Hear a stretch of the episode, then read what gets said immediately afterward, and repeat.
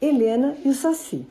O aniversário de seis anos de Helena estava chegando e a menina fez até um calendário e colocou na parede para contar os dias que faltavam. Não via a hora de ganhar presentes e comemorar com sua família na chácara Sulas. No dia anterior do aniversário, caiu uma enorme tempestade na cidade. Faltou até luz. Raios, trovões, muito vento e muita chuva. O que todos não sabiam é que um ser muito estranho também veio com temporal. De dentro do bambuzal, na chácara, um sacizinho se liberta para o mundo.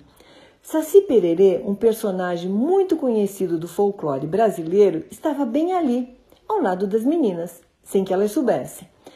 E para quem nunca ouviu falar sobre Saci, a vovó explica. Ele é um ser baixinho, pretinho, com um capuz vermelho, cara de levado fuma um cachimbo e tem alguns poderes especiais. E mesmo com uma perna só, ele pula rapidamente pela floresta que é quase impossível alcançá-lo. E ele é muito agitado, brincalhão e adora fazer travessuras por onde passa.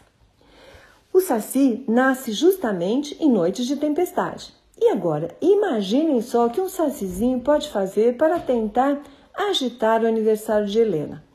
E logo de manhã, quando a mamãe e o papai levaram o café na bandeja para ela, Helena perguntou: Mas no dia do meu aniversário não tem pão de queijo que eu adoro? Mamãe não entendeu nada. Ela tinha sim levado um potinho com pães de queijo quentinhos, mas sumiu. Foi buscar outro, mas que foi esquisito, foi. Depois Helena ganhou vários brinquedos dos papais, dos avós, da Dinda e abriu todos muito feliz. Mas foi só sair para trocar de roupa e quando voltou, a câmera tinha sumido. Ninguém sabe, ninguém viu. Todo mundo procurando a câmera que foi encontrada escondida dentro da geladeira. E quando todos os brigadeiros da festa também desapareceram, Helena lembrou da tempestade, das histórias do sítio do pica-pau amarelo e não teve mais dúvidas. Meninas, tem um saci aprontando aqui na chácara Sulas. Tenho certeza, é ele mesmo. Vamos caçá-lo imediatamente. Recordou das histórias do sítio e como o corajoso Pedrinho, com uma peneira e um saco, entrou dentro do redemoinho e capturou o saci. Mas não vamos ter um redemoinho hoje, disseram Luísa, Lala e Júlia. O saci tem poderes mágicos com seu capuz e por isso temos que prendê-lo em um saco. Preso, a magia não conta. Como ele fica invisível, vamos ficar bem de olho em tudo o que acontece para ver se conseguimos descobrir onde ele está escondido. Então elas encontraram uma peneira bem grande e um saco e ficaram espiando por todos os cantos atentamente. De repente, um movimento estranho no pula-pula. Mesmo sem ninguém lá dentro, o piso subia e descia, subia e descia. Ele está lá, disseram todas baixinho. Helena silenciosamente entrou no pula-pula. E o sacizinho Peralta estava tão entretido com a novidade de ficar pulando, pulando, pulando, que nem percebeu. Quando ela viu que tinha algo dentro da peneira, abriu o saco e jogou lá dentro, mas conseguiu ainda rapidamente puxar e tirar o capuzinho dele. Nesse momento, o travesso apareceu para elas dentro do saco. Estava muito bravo e assustado. Devolvam o meu capuz! Eu quero sair daqui! Devolvam o meu capuz! Eu quero sair daqui!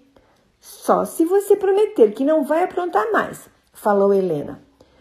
Prometo, prometo, mas você vai me deixar ficar para cantar o parabéns? Na floresta não tem festa, nem bolo, nem velhinha, nem brigadeiro. Eu quero um aniversário também. Helena disse que sim e soltou o saci. Ele saiu pulando por toda a chácara feliz da vida.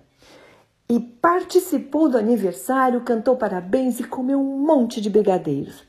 E assim, esse aniversário de seis anos teve um convidado muito especial. E na hora de ir embora, o Saci fez questão de deixar uma mensagem para as quatro meninas. Dentro de cada criatura, bichinho ou plantinha, há uma força que a empurra para a frente. Essa força se chama vida. Empurra e diz no ouvido das criaturinhas o que elas devem fazer. A vida é uma fada invisível. Fiquem atentos a essa fadinha que todos temos dentro de nós. Tchau, meninas. Um beijo. Eu vou voltar para a floresta. E assim entrou por uma porta e saiu pela outra. E quem quiser que conte outra. Feliz aniversário, Helena. A vovó ama você. Beijos.